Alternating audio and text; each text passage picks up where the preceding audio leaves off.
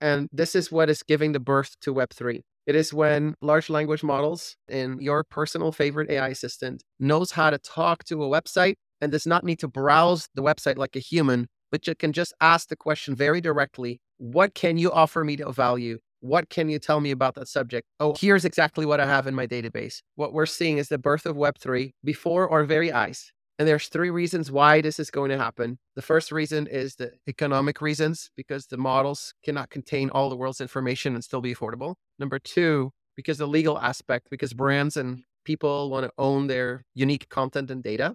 And number three, because so many web pages would be overwhelming for people to consume. And that all of it will basically be answered with websites evolving to having an AI interface, which is in the form of an API that lives on their website that search engines can index, that other tools and other AI can work with and collaborate with to get information and actions in the real world.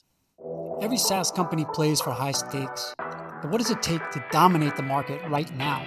Welcome to Paris Talks Marketing, the podcast where we dive deep into the latest trends and strategies in SaaS marketing that are really working today.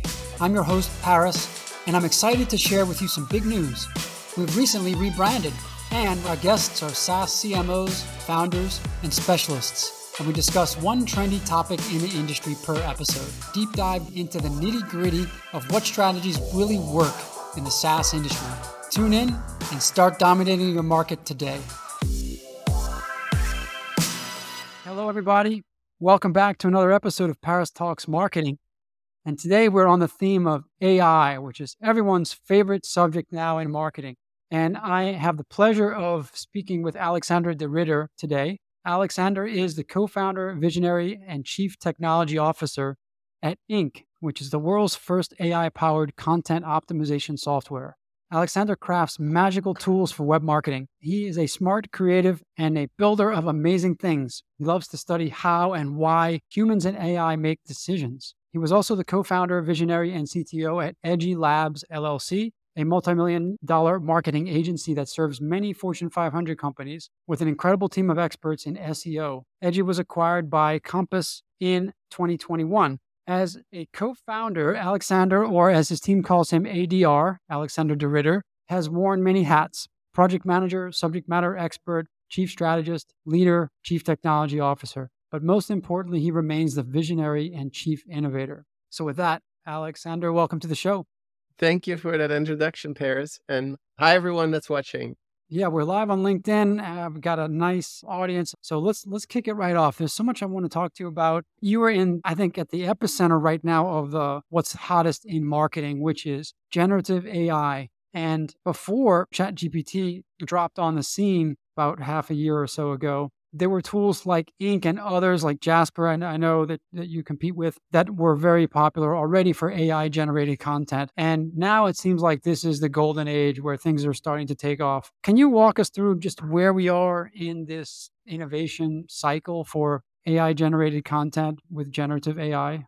Yeah, that's a good question. So you can think about it in um, the the impact order that things have. Like the first impact that a tool like that has is you like, hey, it can write content for me, it can do co- faster content. But then there's secondary and tertiary effects to that. Right? When everybody starts publishing content with the help of AI much faster, the internet bloats up, right? There's a lot more content. That means a lot more competition. It means it's a lot harder to get found online. And there's just so much to unpack here in terms of what it means for the internet. But we are essentially entering in 2023 right now, we are going to see the beginning of the actual Web 3.0. And no, it has nothing to do with blockchain or any of that. We're talking about the interactive web, and it's it's basically beginning to happen before our eyes for those who have eyes to see it. So how how does Web three your vision of Web three how is that different than the common vision which is based around NFTs and blockchain coins? Yeah. I mean, just forget about all of that for a second. Imagine that didn't exist. My idea of Web3 and what it actually will look like is still going to happen. That's not to say that blockchain technology can't play a role inside Web3. It's just not going to have a leading violinist role or lead piano. It's mm-hmm. just going to be one of the instruments in the choir that can contribute to Web3 in some way. But they say like you can't teach uh, an old dog new tricks and it's kind of like people you know esperanto it was like the idea of get everybody on the world in a common language and they Yeah. figured if we engineer a language and make it so good and so like easy for everyone to learn we're going to have world peace because everybody's going to speak the same language Mhm. that's kind of the idea there but in practice that just doesn't work and you can like invent a brand new internet unless it's a thousand times better than the internet we have, the reality is going to be something that's way more gradual than what is being proposed. So we're Mhm. not talking about Web3 in terms of the crypto world and how they try to define it. Although I do not want to diminish it, they have good ideas. It is instead going to have to be something that happens gradually on that account. Now, what we're really talking about is this this here. So first of all, we're going to talk about economy. We're going to talk about legal, and then we're going to talk about marketing and like bring this all home. There's like three core reasons why this is going to happen. The first one is economy. And we learned that a smaller model with less parameters, but specialized in one area of knowledge, outperforms a similar sized model that has a lot of general knowledge allocated to its uh, neurons, right? And so the larger a model is, the more expensive it is to run, the slower it is to run. Now, you can potentially conceive at some point in the future infinite compute power,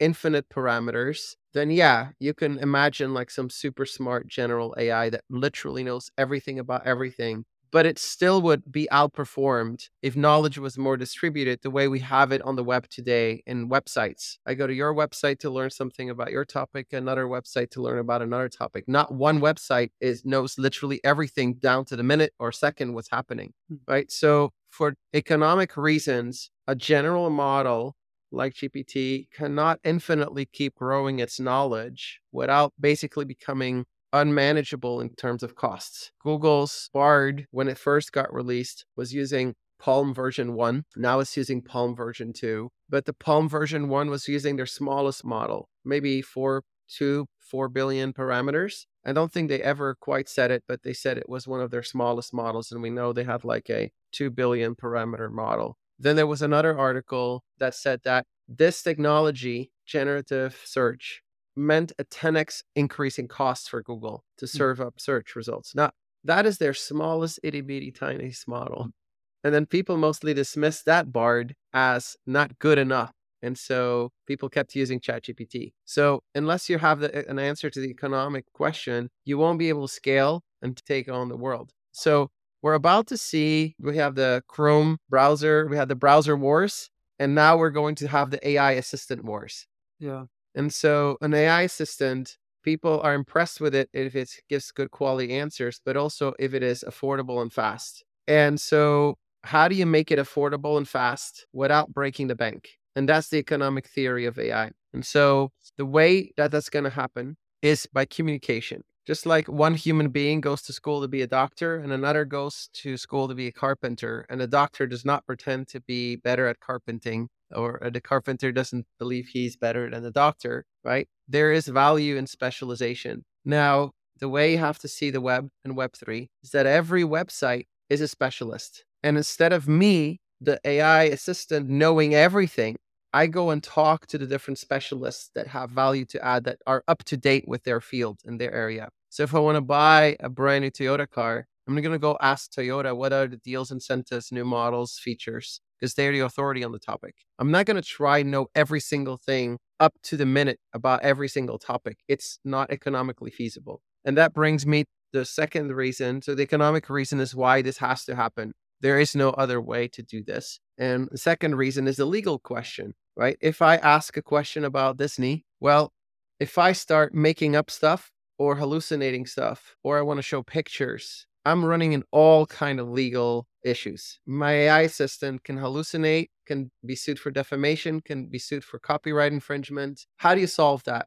Well, you solve it when you give Disney the agency and ownership over their own topic. And when people ask Disney questions, you go and ask Disney, hey, what do you want to say to this user about this topic? Oh, how about this picture and this information? And then the AI assistant can answer that back and say, and this came from Disney. So you're basically avoiding the whole legal pitfall of who owns what online, and you're respecting individual content creators and businesses who own the data by talking to them and then crediting them and say, this answer came from Paris, who was the expert, right? And so that's the second reason.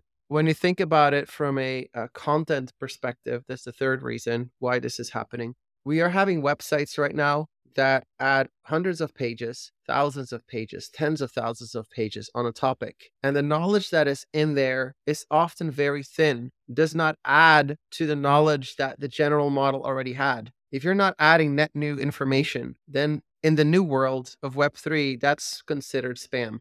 Now, the Web2, as we're used to it right now, five years from now, we're going to look back at this moment in time. Maybe our kids are like middle schoolers now and they enter the workforce or something or mm-hmm. university in five years. They're going to look back at this time. This is like back when we used the internet like that, when it was just a bunch of pages. It's going to look very prehistoric. I'll give you an example of how silly our web experience is today. Let's say I have an iPhone that's four years old and a new iPhone is announced by Apple, let's just say in September, and I want to know what is new.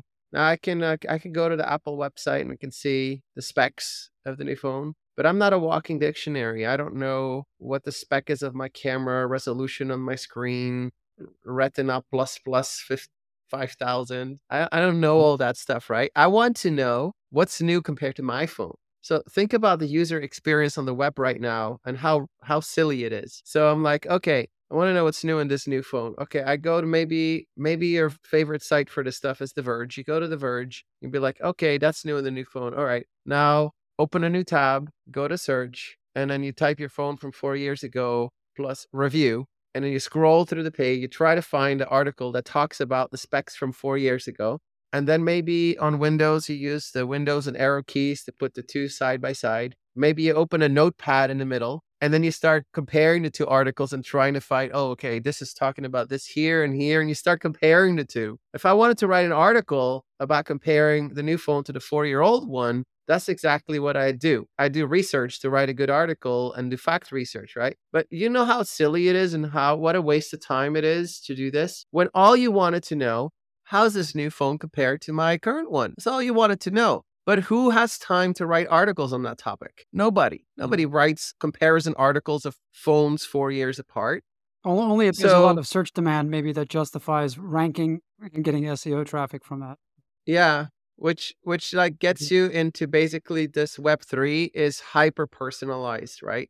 Mm. It's hyper relevant hyper personalized. So in the in the SEO world, all you do all day long is intent optimization. You try to give people exactly what they want, right? Mm-hmm. Give them perfect information, give them perfect user experience from technical and engagement point of view, and do it on a domain where you build trust, where the author knows what they're talking about, is an expert, and so forth. That's all you do. That's SEO, engagement and trust. That's like those two words sum up SEO, right? And so you can't deliver on such a random query like compare these two phones unless you go and create extreme amounts of content which like flood the internet right? If we think about our current experience that's what we would be doing today if you wanted to have an article just like that. And that's completely silly. The time it wastes in human capital is just like really bad. So what does that experience look like in web3 in web3 my assistant of choice, whether it be Siri, Alexa, Google Assistant, the Google search engine, Bing search, Samsung Bixby, whatever it is, my assistant knows how to talk to The Verge and ask it the questions. Hey, can you tell me everything you know about iPhone from four years ago and then the current new iPhone, what's new? Sure. The Verge says, here you go. And then the AI assistant uses a large language model to use those two info sources and give you a just in time, perfectly relevant perfect user experience. Now, to unlock this, websites need to be able to have a middleware where AI models can talk to the website. The way the internet works today is a, is a bunch of web pages. Now imagine if an AI had to browse the site every single time somebody asked a question, then scrape the site, extract the text, index the text, make embeddings, and then make an answer. It would be very slow, right? Wouldn't mm-hmm. work. So I grew up in an old medieval town of Bruges, Belgium, and there's a lot of buildings still there from like the Middle Ages, very old. And I'm pretty tall. I'm like almost six four. And when I go to some of these homes, I have to like bend over. If I lived at that time, I'd be a giant. Yeah. Those doors were not made for me, right? So, likewise, the internet, Web 2, as we know, is made for humans to browse it. But Web 3 will be made for not just humans, but will be made for AI assistants to interact with it.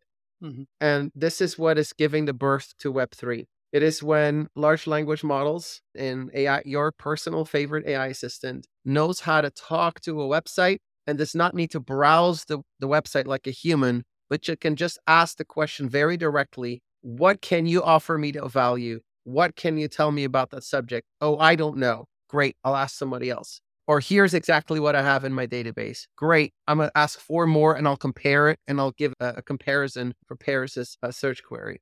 So I'm going to pause here, just summarize. So there are what we're seeing is the birth of Web3 before our very eyes. And there's three reasons why this is going to happen. The first reason is the economic reasons, because the models cannot contain all the world's information and still be affordable. Number two, because the legal aspect, because brands and people want to own their unique content and data. And number three, because so many web pages would be overwhelming for people to consume, and that all of it will basically be answered with websites evolving to having an AI interface, which is in the form of an API that lives on their website, that search engines can index, that other tools and other AI can work with and collaborate with to get information and actions in the real world. This is when the Internet of Things comes together with SaaS services, information services, and every website becomes like an always evolving skill in the matrix. And the AI can tap into millions of websites that each offer a function. And the world is going to be really, really cool. I'll sit in my sofa and I'll tell my imaginary Tesla, Are you charged yet? And so my assistant's going to ask the Tesla.com website who's authorized to talk to my car. Is the car charged yet? And it's going to answer back to my assistant. And my assistant's going to say, Yep, your car's ready. And I said, okay, okay, pull, pull it up out of the garage into the driveway. So what does the AI assistant do? It goes back to Tesla, to the plugin or AI interface and say, hey, can you start the car, pull it up? Tesla's going to answer back because it talks to the car. It's going to say, well, I'd love to, but the garage is closed. And the AI assistant is going to be like, hmm, well, I happen to know the credentials of your garage door opener.com. I'm going to ask it to open the garage door. Garage door is going to answer back to your assistant, yep, that's done now. And then the AI assistant is going to tell the Tesla, okay, now try to pull up. And the Tesla's going to be like, okay, I'm ready. And then all you hear is your car's ready. And all that internal dialogue is AI surfing the web, but not in the old way. It's in the new way. So what do you get in Web3? You get generated web pages, hyper personalized, perfectly delivering on your intent. You get incredible utility out of it, and the entire web becomes interactive and conversational. That's why I like to call it the interactive web. Mm-hmm. Fascinating stuff. So, if I understand correctly, Alexander, this would require a major transformational shift. So, every website then with unique a set of skills or knowledge would need to develop this AI layer that can converse with the, the end user's personal AI assistant. So, there actually are two layers, right? But today, there's there's nothing between us and these web pages today. But if we want answers to questions, we have to first we have to do a search, then we have to dive into those pages and dig out the answer. But in the future, we maybe we won't go directly to those pages via search. We're going to go to our personal AI assistant, which is probably not uh, ChatGPT, but more of something that's for me, personalized. And that's going to converse with an AI layer that's built on top of these web pages. So there's actually now two two layers of AI will be sitting between me, the user who needs answers, and those websites that contain the answers, those pages. Now, that's a beautiful thing to imagine. How can these websites make that transition? Because I don't know how many billions of websites yeah. are out there, but isn't that a major yeah. step uh, to build the AI layer? Yeah. Yeah. So it used to be really hard to do authentication and then Auth0 came along, right? And it mm-hmm. used to be really hard to do accept credit cards online and then Stripe came along and it's going to be the same way with this here. There are going to be platforms as a service who will turn your website into a interface that AI can talk to seamlessly. And then there's going to be certain add-ons over time like analytics integration, API integration that will be added over time. Actually, I'm working on such a project. If you're interested, there's a waitlist on Smith with a Y smyth.ai. You can join a waitlist there and be one of the first ones to find out. Mhm. But let me tell you a little bit about how this transformation is going to come about. Like, when is the dam going to break for this? And why is this? Why did I say that this is already in motion? I'm joining your waitlist right now, by the way, on Smyth. I'm in. Can you Okay, bump great. me up, by the way? Paris at Hop Online. I'm sorry I right. interrupted you. Well, Please, please definitely. continue. Yeah. So I want to, I want to, this is a very important because I, when I say stuff, I don't just say it like I make some guess and I say, let's just believe me, right? I told you everyone about Web3 and I give you three reasons why I believe this is going to happen. If somebody has an issue with my arguments, feel free to message me on LinkedIn or something, give me a counter argument. Mhm. But I'm pretty convinced at this point. And I'm all in myself and, and my businesses I'm working with. I'm all in on this. This is going to happen. For the next part, I'm going to give you the exact reasons as well why this is happening now. I'll tell you exactly what is happening now, what's happening, what's about to happen, it will happen at the end of this year, along with like things you can go and research for yourself. First of all, ChatGPT last week opened up plugin access to its premium users. ChatGPT Plus users now have access to plugins. Now, plugins, they could have chosen to go with a closed garden approach like Apple for their App Store, but they did something radical. And that decision is going to reverberate for years to come. That single decision that OpenAI made has huge consequences. I realized at the very moment that I read it, I couldn't believe it. I was really happy about it, but it is change. It's going to be the foundation that changes the web. And here it is. Unlike Apple, who wants you to submit the app and then Apple hosts the app and manages the app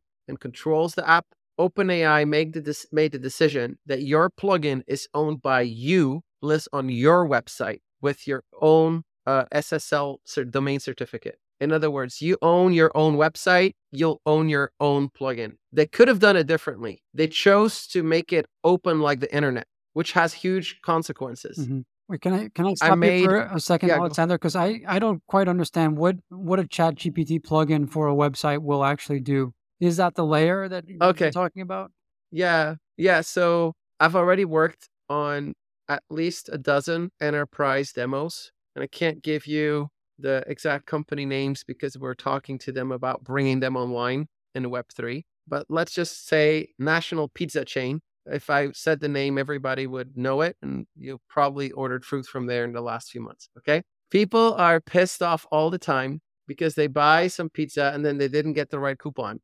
Happens all the time Okay. people don't find the right coupon or people don't know the nutritional information in the order they just placed and then they have to go and look at tables and figure out what they just ordered what the sum of carbohydrates is for example the ordering process okay all of that can be done conversational from your sofa and i can go on and on now here's the feedback that i've been getting and this is marvelous absolutely marvelous with the introduction of https we lost the information to know what keyword people typed in Google before they found our page. Yeah. We lost the user intent in our analytics. And all we know is like people did visit it and this is how long they stayed or bounce rates and stuff. But we don't know what they came for, hmm. right?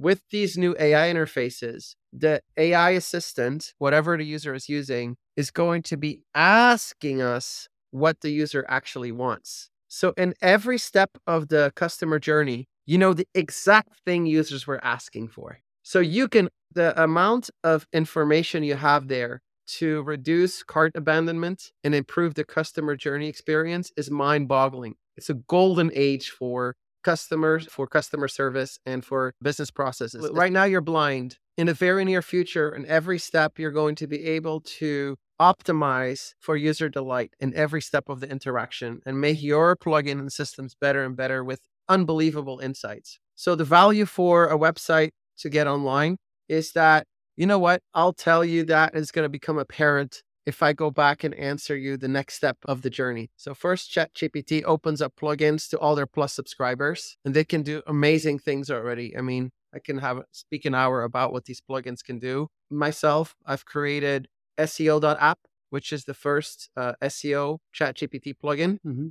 It works unbelievably good. If you have ChatGPT Plus, go and add SEO.app plugin. It's awesome. So I've got experience with creating plugins, putting in the store, going through the approval process. So I know what I'm talking about. But here's the cool thing. All right. Are you ready for it? Yep. Now, a quick word from our sponsor. The Paris Talks Marketing Show is affiliated with Hop Online, a performance marketing agency focused on high growth SaaS and other recurring revenue based companies. If you like the flow of this conversation, you may want to consider jumping on a discovery call with someone at Hop Online. A discovery call is similar to my podcast interviews in a lot of ways. We'll get to know your business goals, competitive landscape, and marketing needs and you'll almost certainly come away with some new ideas for how to accelerate your customer and revenue growth. If you're interested, go to hop.online, that's hop, H O P dot online, and book a discovery call with one of our strategists today. Now, back to the episode. Bing is bringing plugins to search this year.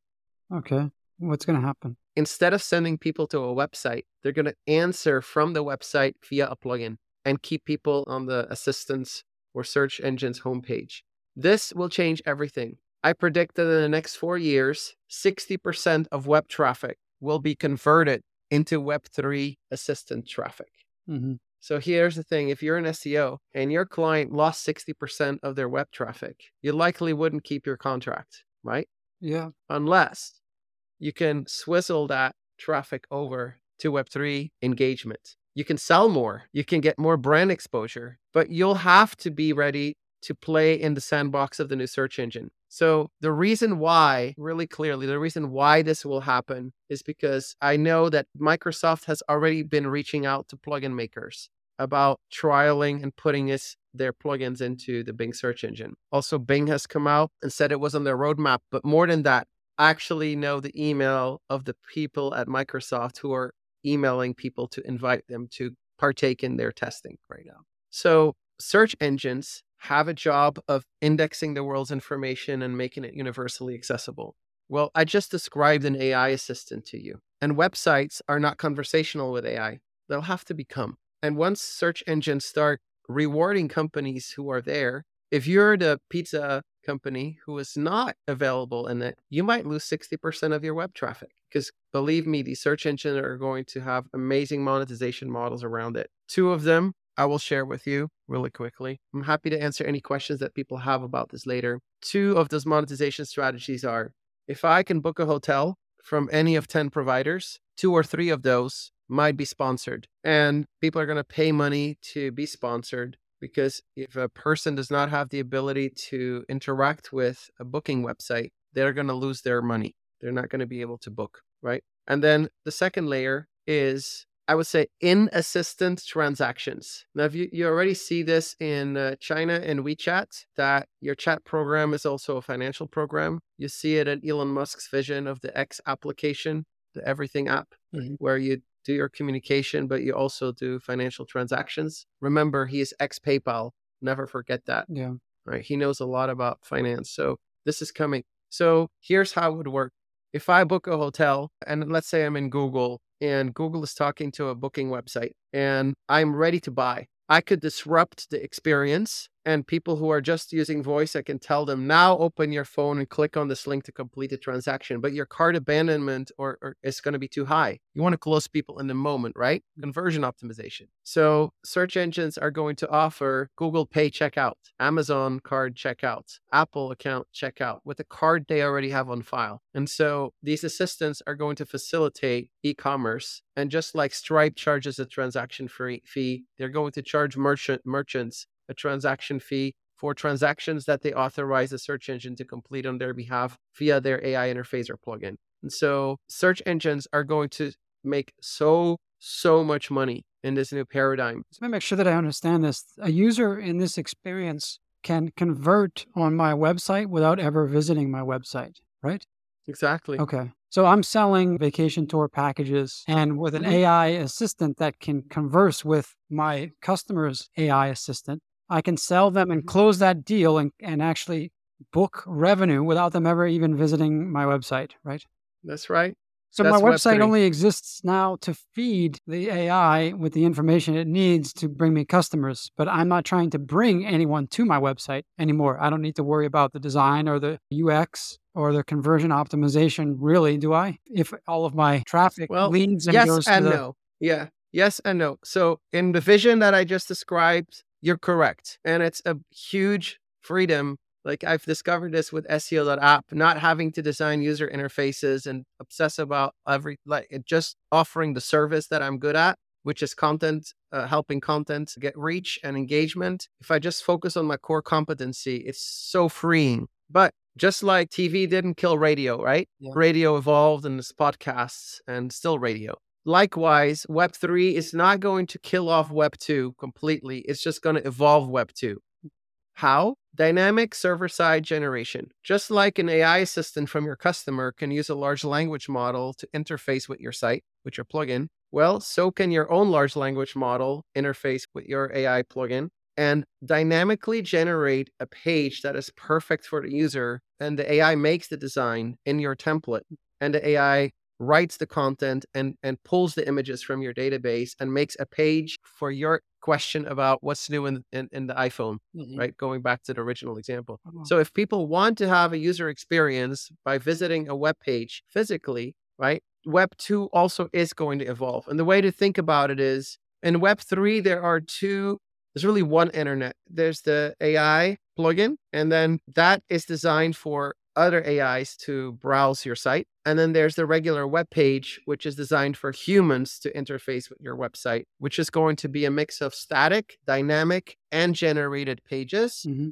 The latter being added to your website as a better customer experience because you can bring the same experience people have with better engagement yeah. in outside assistance, you can bring that inside your own website. Yeah, I imagine, I've already uh, seen a few examples of that. I can imagine an infinite FAQ section because if it's all AI generated, I don't have to write my top ten FAQs oh, anymore. Yeah. It could be infinite. As a maybe that's a. You'll still feed it your proprietary info mm-hmm you feed your plugin the information, the raw information that only you have, right? Mm-hmm. And then people go to an FAQ, but unless, unlike now, they no longer have to hit the search button. They no longer have to browse through irrelevant FAQs. They no longer have to click collapse and close. They're just going to have a conversation with you. A great example is a gift card provider, and you just bought a gift card and you want to know, can I redeem this gift card at an ATM? Right? What is your policy? your policy is not necessarily what other vendors' policy is. So I just want to ask you the question. I want to get an answer. Imagine how bad Web 2 is. Can you can you see it already? Like how bad yeah. the current web is compared to what it will become? I can just ask a question and it's just like, "Oh yeah, no, this is totally not supported, but here's why." And yeah, so I can go on and on about why this is happening, but the fact that Bing is already working to integrate plugins and the fact that Google's literal job description, their mission statement, is to index the world's information and make it universally accessible. It is the very definition of search engines. I'm going to add something just in case SEOs are watching me or watching this presentation. You don't have to worry about SEO is not going to go away. See, search engines have to choose which plugin or website they're going to talk to. Not all plugins are equal. So there is an optimization strategy for how you can make your plugin rank number one for the AI assistant to choose to interact with. Remember, if you're selling hotel rooms, but the AI assistants don't choose to talk to your plugin, you're not going to sell any hotel rooms. So it's very important companies invest in SEO in that world, isn't it? But yes, you have to position yourself to be chosen as the plugin to serve up the answer? Is yeah. it is it all or nothing? Then? Yeah. Either you are going to be chosen or you won't. It's in, like being in, position in, uh, one or nowhere. Well, in uh, voice conversations, it, it, will be all or nothing. Yeah. When there when their screen is involved, like your mobile phone or your home assistant with a screen or your computer, there's room for additional ones. A great example for this is let's say I'm going car shopping and I want the assistant to compare the top four websites for this precise model and tell me where I can bet, get the best deal.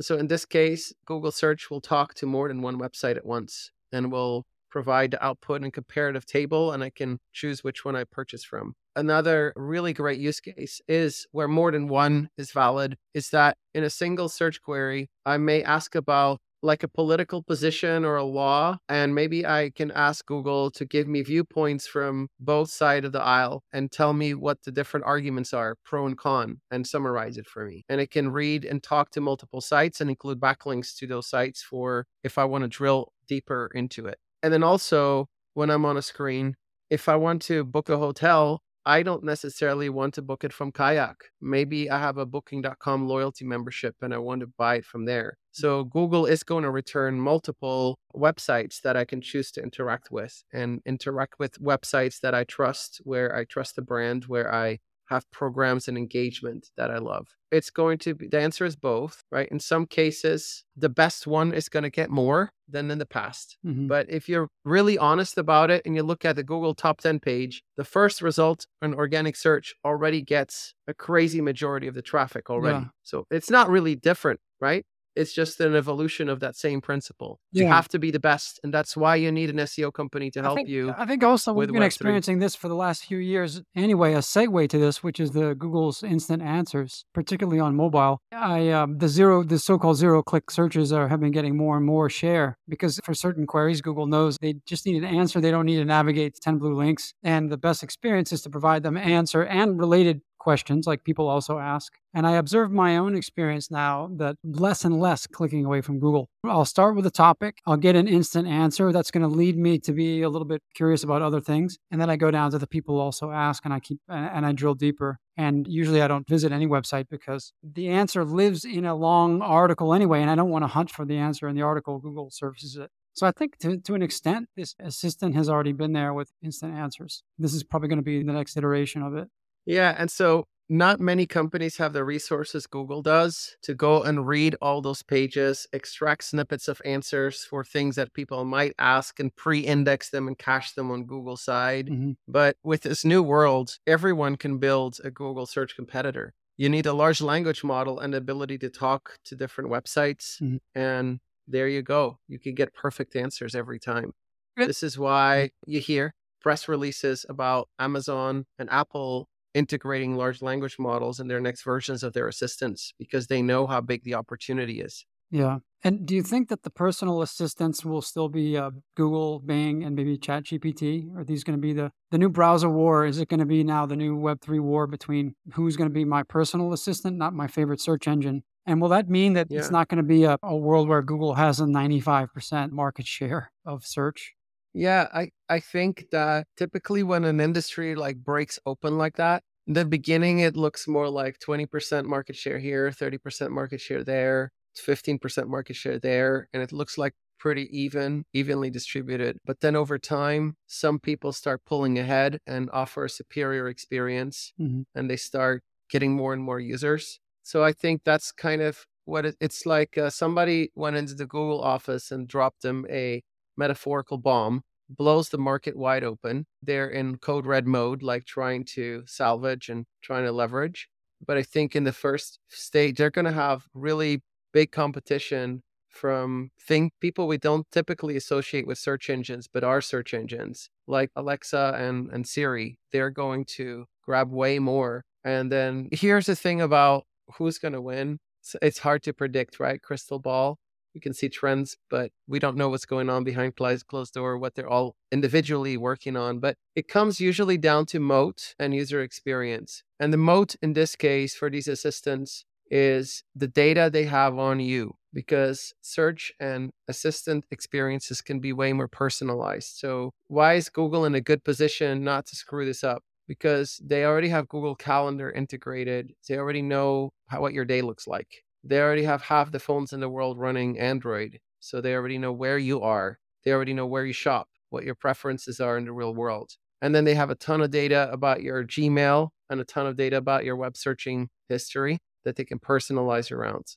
I know there's regulations and so forth, but companies are more than willing to use leverage of their moat when they need to get market share and break some rules. We also have the rise of AI workers and AI co-workers. So it'll be very normal. Like with COVID, we saw remote working and we saw more blended global teams, right? Mhm. But in the next five years, those blended global teams will include AI colleagues that can read their email and join meetings and have have like a video embodiment. They can talk, their mouths move when they're talking. They they have memory of your conversations and they're experts at what they do.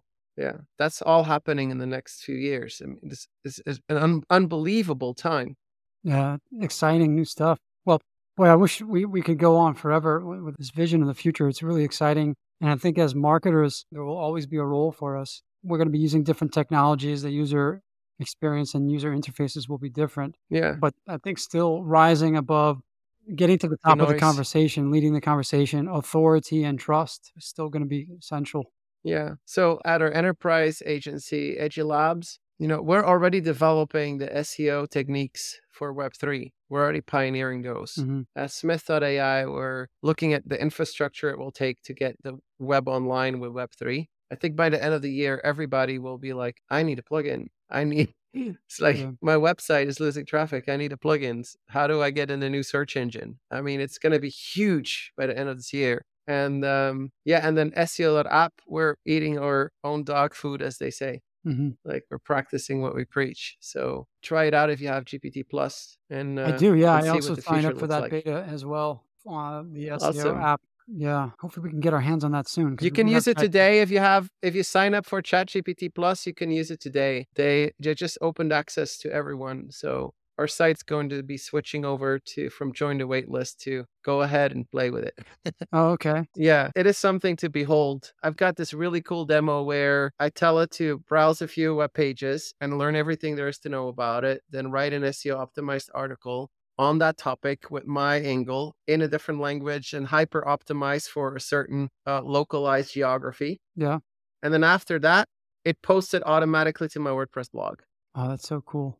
So I'm just the director, I'm the conductor. And it's like, it's just like, I say like the first uh, crop of plugins, some of them are really cool. Some of them are li- li- like gizmos, but I can already see unbelievable stuff happening. Like right now, we're using like a buffer to schedule social media content, and we might buy another product to help me write tweets or something. Now with the plugins, you can like tie that whole workflow together in one interface. It's like, hey, assistant, write me a content calendar. Hey, SEO.app, do some research. Hey, link crawler plugin, read some stuff from this YouTube video and analyze some good facts that you can turn into Twitter threads. And then, hey, Twitter, post this on my uh, content calendar Yeah. as as threads. And, and and it all happens like one command, and then AI just talks to all these different plugins for you Mhm. and just gets the job done. Yeah.